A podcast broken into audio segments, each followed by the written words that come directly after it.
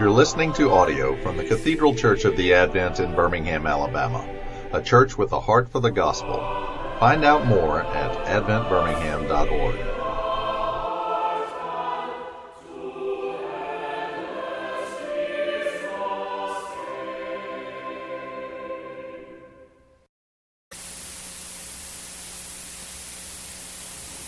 Good morning. My name is John Mason, and I've been invited to uh, give the talk this morning. You may have heard the story of the man who was concerned about the state of his wife's hearing. When he spoke to his doctor about his concern, uh, the doctor advised him that uh, he should go home and in the course of the afternoon ask his wife what time the meal was this evening and if his wife didn't respond, he should go a step or two closer and ask the question again. Uh, reckoning this was sound advice, uh, the man went home and mid-afternoon asked his question about the time of the evening meal. Uh, receiving no response, he stepped a little closer to his wife and repeated the question. Again, no response. So he stepped closer and asked what time was dinner tonight. It was not until he'd asked his question for the fifth time that his wife looked up and said, For the fifth time, dinner will be at seven o'clock. Now, I begin with this story this morning because all too often we are actually deaf to God's voice in the Bible, especially when life becomes challenging we look everywhere else, but rather the word rather than the word of God. We think we hear, we think we understand, we think we believe, we think we trust, but in reality we don't. In an article in the Weekend Australian in December last year, Paul Kelly, a political commentator and writer, observed People now assert their rights against established norms and institutions. They seek more control. Their distrust of institutions has escalated. And referencing a June 2016 USA Gallup poll, he pointed out that the poll revealed that in the 30 years from 1985 to 2016, confidence in big business, fell from 32 to 18 percent. In newspapers, from 32 to 18 percent. In banks, from 51 to 27 percent. In the church and organized religion, from 66 to 41 percent.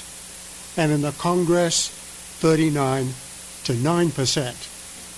No comment. In short, Kelly wrote, the Western establishment is being eroded from within due to lack of confidence and respect in the ability of leaders and institutions to discharge their responsibilities to the wider community. The causes are complex, multifaceted, and not easily resolved. And he further noted the rise of a cult of individualism that threatens to entrench unhappiness at the heart of the democratic project. Rules and norms must be modified to meet the latest claims of individual rights and self-realization. The needs of the individual are being enshrined as paramount, and this recognition becomes the new morality. How then do we live in such a changing world? Well, let me invite you not to be deaf to the voice of God this morning, but rather listen attentively to what God has to say. In that reading from Matthew chapter 5 and verse 13 and verse 14, we read Jesus' words. You are the salt of the earth. You are the light of the world. Uh, you are the salt of the earth uh, people in Jesus' day used salt for quite a number of reasons. They used it, for example, as we do today, for seasoning. to bring out the flavor of food. But that said, one of the main uses of salt in Jesus' day was as a preservative. In a time when there was no refrigeration, salt was rubbed into the flesh of fresh meat to prevent it from rotting. So following that line of interpretation, Jesus is saying that his followers are to act as a preservative in the world. When we think about that, that's an in-your-face comment about humanity. Because Jesus is saying the world is on a downhill slope, left to its own devices. The Christian community, the Christians, God's people are there, Jesus saying, to slow down the rot, slow down the decay. So what did Jesus mean? Well, these words follow immediately the little section, the beginning of his Sermon on the Mount, that Matthew records. The section that begins with what we call the Beatitudes, the blessings, the blessed person, or we can quite rightly translate, the happy person. Let me summarize what Jesus is saying there. Instead of feeling proud, proud about your relationship with God, we need to understand our poverty before God. Instead of being indifferent towards unbelievers, we need to fail to feel the pain for a world that is thumbing its nose at God and not arrogantly dismiss it. Instead of engaging in the power play and plotting of the world in the cause of God's kingdom, we need to walk the tougher path of humility and service. Furthermore, we should hunger for truth and righteousness, show mercy, pursue purity, work for peace. We also need to reckon on the reality that life won't always be easy for God's people. But we may, must never forget Jesus' encouragement to stay with him. Remember the path that he was prepared to tread, a path of suffering, a path that would lead ultimately to the most unjust crucifixion, the most unjust death in human history. Jesus saying, whatever it takes, it's going to be worth it. And as he says at the end of Matthew's Gospel, Lo, I am with you. And we could translate those, his phrase there, Lo, I am with you the whole of every day until the end. Now it's important to notice that Jesus is not saying with those Beatitudes that our morality or our behavior saves us. None of us are good enough for that. He is talking to would-be followers who have turned to him in repentance and in faith, received his forgiveness, and found eternal life in him. So he's now setting out in chapter 5, verses 13 through 16. He's now setting out in summary form what he expects of his people. A totally new lifestyle. And he's saying that our lifestyle is going to be as salt and light in the wider community. So for men and women to stand against the dehumanizing elements of the marketplace, they need good and godly examples of how to live. They need salt to stop the rot of selfishness and greed. But this can only happen if God's people don't become insipid themselves. And that's why Jesus goes on to warn against salt losing its saltiness. You're the salt of the earth, but if salt has lost its taste, how shall its saltiness be restored, he asks. It's no longer good for anything except to be thrown out and trampled under people's feet. Now, as I'm sure you're aware, Chemistry 101 tells us that NaCl is a most stable compound. However, in the ancient world, salt was obtained more from the salt marshes rather than the evaporation of salt seawater. And so there were many impurities in it. The actual salt could be leached out, leaving a substance that looked and tasted salty, but in fact was worthless. It was either tipped out on the road or even put on the roof of the flat-topped houses where it was trodden in under feet. But there's also an interesting play on words here that Jesus here, first hearers would have picked up. Salt in Aramaic, the language that Jesus was speaking, is tabel, with a B. And there's also a word that's very close to it, tapel, which means fool. Watch out, Jesus saying, that you don't become insipid, wishy-washy followers and so make fools of yourselves. What a warning. If you call yourself a follower of mine, Jesus is saying, your life is going to be different. But we just pause here and ask, is this how other people see us?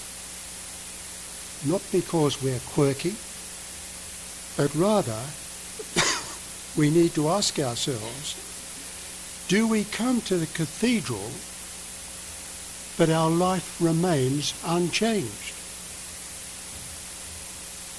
Is your lifestyle directed by the culture or by the Bible? Are you a cultural Christian or a biblical Christian? Are you just as unforgiving, just as greedy, just as selfish as everyone else around you? How do people see you, is my question. If you call yourself a follower of mine, Jesus says, let your life be transformed by my words, for you are the salt of the earth. In his letter to the Colossians, Paul the Apostle writes, Conduct yourselves wisely towards outsiders, making the most of the time. Let your speech always be gracious, seasoned with salt, so that you may know how to answer everyone. So Paul, as he draws his letter to Colossians to a close, tells us that we are to act wisely and graciously towards people we live and work with.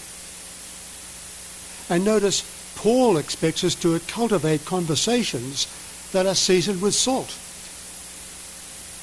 Salt here is a metaphor for sparkling and interesting conversations that trigger questions about life.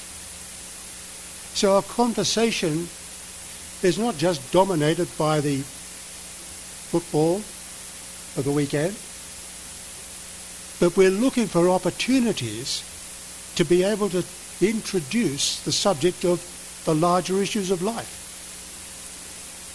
Friends of mine take time each day to think about ways they can use the news items, the opinion columns, films, to spark conversations around either the water cooler or over coffee or lunch. Let me also suggest it's worthwhile taking time to develop your own story of faith. When people ask me how to do this, I suggest to take a clean sheet of paper, put, uh, put a margin down the left-hand side, the number zero at the top, your current age at the bottom, and then think of three points in your life that were transformational in bringing you to, your, to a commitment to the Lord Jesus Christ as your Lord and Saviour. And then write a paragraph about each of those points. That's going to fill up the page. But I found in my own experience, and I found amongst, the, amongst those that uh, have taken this on board, that we need to cut that page down to half a page, because that's about two minutes. At least it is in my handwriting. And typically you're going to get two minutes of opportunity and not much more to be able to tell your story of faith. So in those two minutes, don't focus upon what an awful life you live, but rather what God has brought you out of through his beloved Son. So the focus of your story comes Jesus and who he is and what he's done for you once and for all when he died on the cross. Well, once you've got your story down to half a page, tell it to yourself, and when you're content with it, tell it to someone close to you whom you respect as a mature Christian. Ask them for their comments, their criticism, and then when you've got it by heart and you don't need your notes, then look and pray for opportunities to be able to talk to members of your family, to people at work, to people even on the street, to be able to weave in your story, even when you're watching the football. Because if you're looking for opportunities to do that amongst people who know you and love you and respect you, they're going to give you that window. But so often, the salt has lost its saltiness. So often we don't have that salty, quirky edge, constructive edge in our conversations. And so we lose the opportunities. Well, of course, we need to pray for these opportunities to tell our story of faith. And let me say over and over again, as I've encouraged people to do that, they've come back to me and they've said, do you know, I never believed it would happen. But three times this week I've had an opportunity of telling my story. Well, secondly, Jesus continues, you are the, the light of the world. A city built on a hill cannot be hid. No one after lighting a lamp puts it under the bushel basket, but on the lampstand, and it gives light in all the house. Uh, we don't think too much about light and darkness these days, do we? But have you ever tried wandering around a house in the country on a dark night? Darkness is blackness. You can't see your hand in front of your face. And there's something else we notice here. Light is a metaphor for truth. Because we live in an age of relativism and tolerance, we easily lose the impact of Jesus' imagery here. Because we don't easily comprehend the moral darkness of life around us, let alone even in our own lives. And part of the problem, of course, is that people around us insist there are no absolutes. In an earlier age, people would have understood the ideas of darkness and light, morally speaking. They would have pointed to the Ten Commandments, Jesus' Sermon on the Mount, the ethics in the New Testament. But today it's a very different scene. Few educators or leaders of society would challenge the prevailing assumption that there is no morally binding objective authority or truth above the individual. And tell me afterwards if you disagree. Is there any hope for change, we ask? What part can we play? We feel so powerless. Well, look at verse 16. In the same way, let your light shine before others, so they may see your good works and give glory to your Father in heaven. So Jesus pulling those Beatitudes together and the implications of those Beatitudes together. And he's also preempting, as it were, what he's going to go on to teach in the rest of his Sermon on the Mount. Everything you are, everything you do, Jesus is saying to those who would follow him, must reflect all that I've taught you. For that is how others will come to see the mind and the will of God in the life of God's people. It's not going to happen otherwise. It's an awesome thought. Social media is shutting, shutting down potentially the voice of the Christian world. So we are called upon as individuals to play our part in helping people to come to see the true light that's found in the Lord Jesus Christ. All of us as individuals are called upon to reflect the light of God in our lives to the world. Dietrich Bonhoeffer put it like this Flight into the invisible is a denial of the call. The community of Jesus, which seeks to hide itself, has ceased to follow him. It's important to recall the world in which Christianity was born. The first letter of Peter is addressed to people who are experiencing intolerable oppression and persecution. These people, humanly speaking, had no opportunities in life. And yet in 1 Peter chapter 2, verse 11 and 12, we read, Dear friends, I urge you, as foreigners and exiles, to abstain from sinful desires which wage war against your soul. Live such good lives amongst the pagans, that though they accuse you of doing wrong, they may see your good deeds and what? Glorify God on the day he visits us. Peter's picked up Jesus' words. People will be drawn to the truth before it's too late.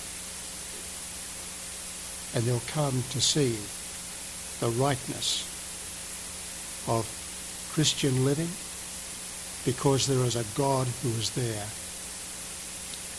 Abstain from the sinful desires which wage war against your soul, Peter writes. It's a reference to the desires of our hearts. They're out of step with the Ten Commandments and Jesus' teaching in the Sermon on the Mount. Lies, false witness, anger, greed, theft, the lustful look, the adulterous relationship, anything that stands against the mind of God. So in our changing world, let's resolve by God's grace to play our part in this, his unfinished task, a task of searching for and rescuing the lost. We need to remember it was people like you and me in that first century that looked for opportunities to gossip the gospel. Lives were changed. It wasn't just the head honchos who were doing this, by the way. In other words, the apostles. Read the Acts of the Apostles, Acts chapter 8 and verse 4 in particular. And who is it out spreading the word of the gospel? Not the apostles, but rather God's people. We've all got a part to play.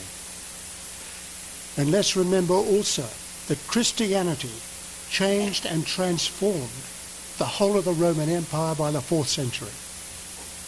And they didn't do this at the edge of, end of a sword.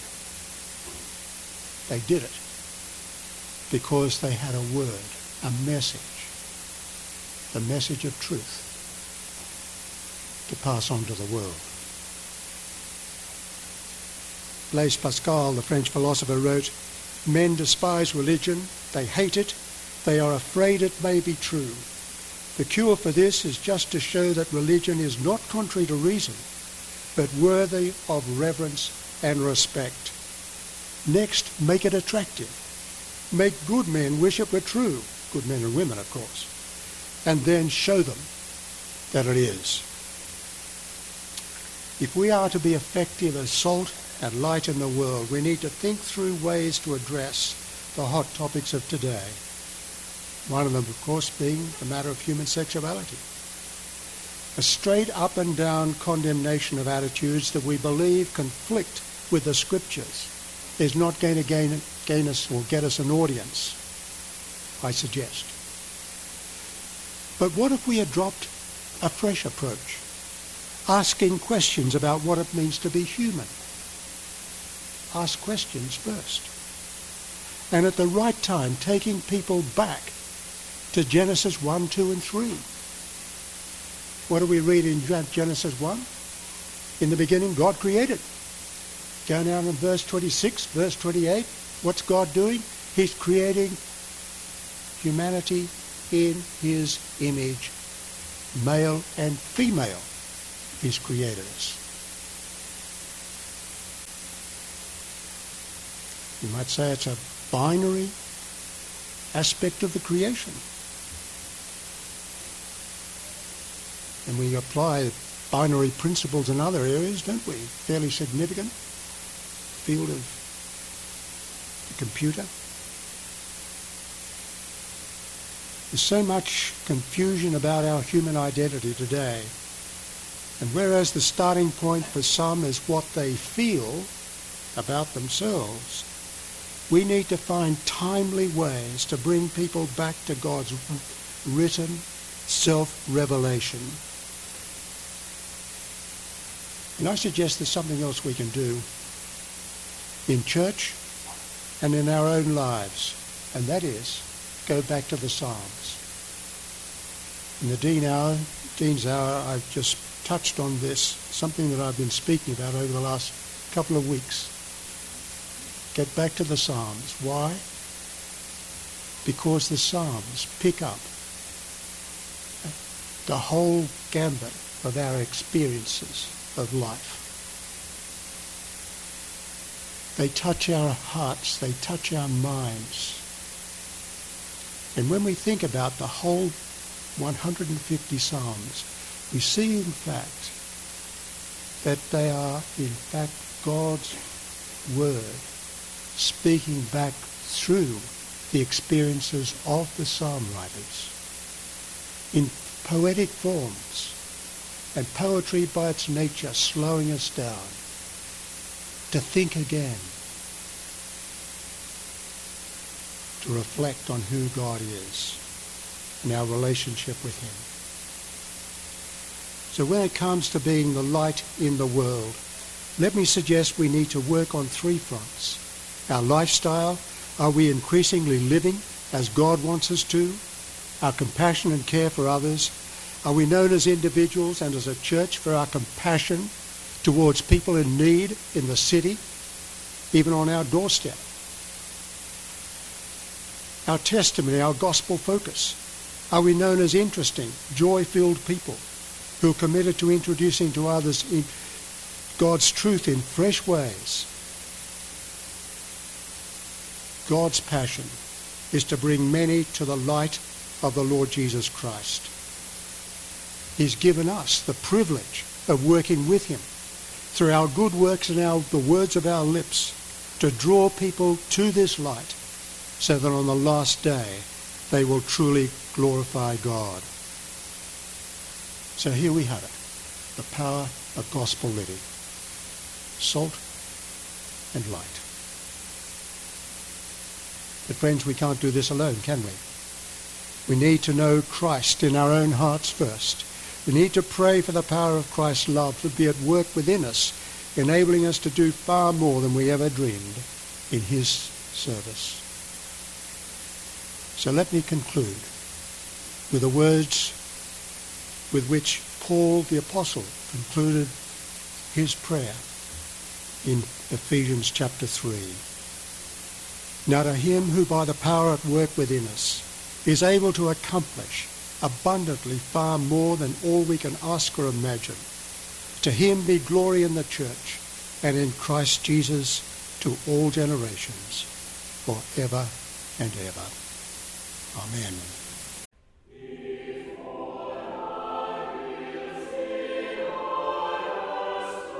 You've been listening to audio from the Cathedral Church of the Advent.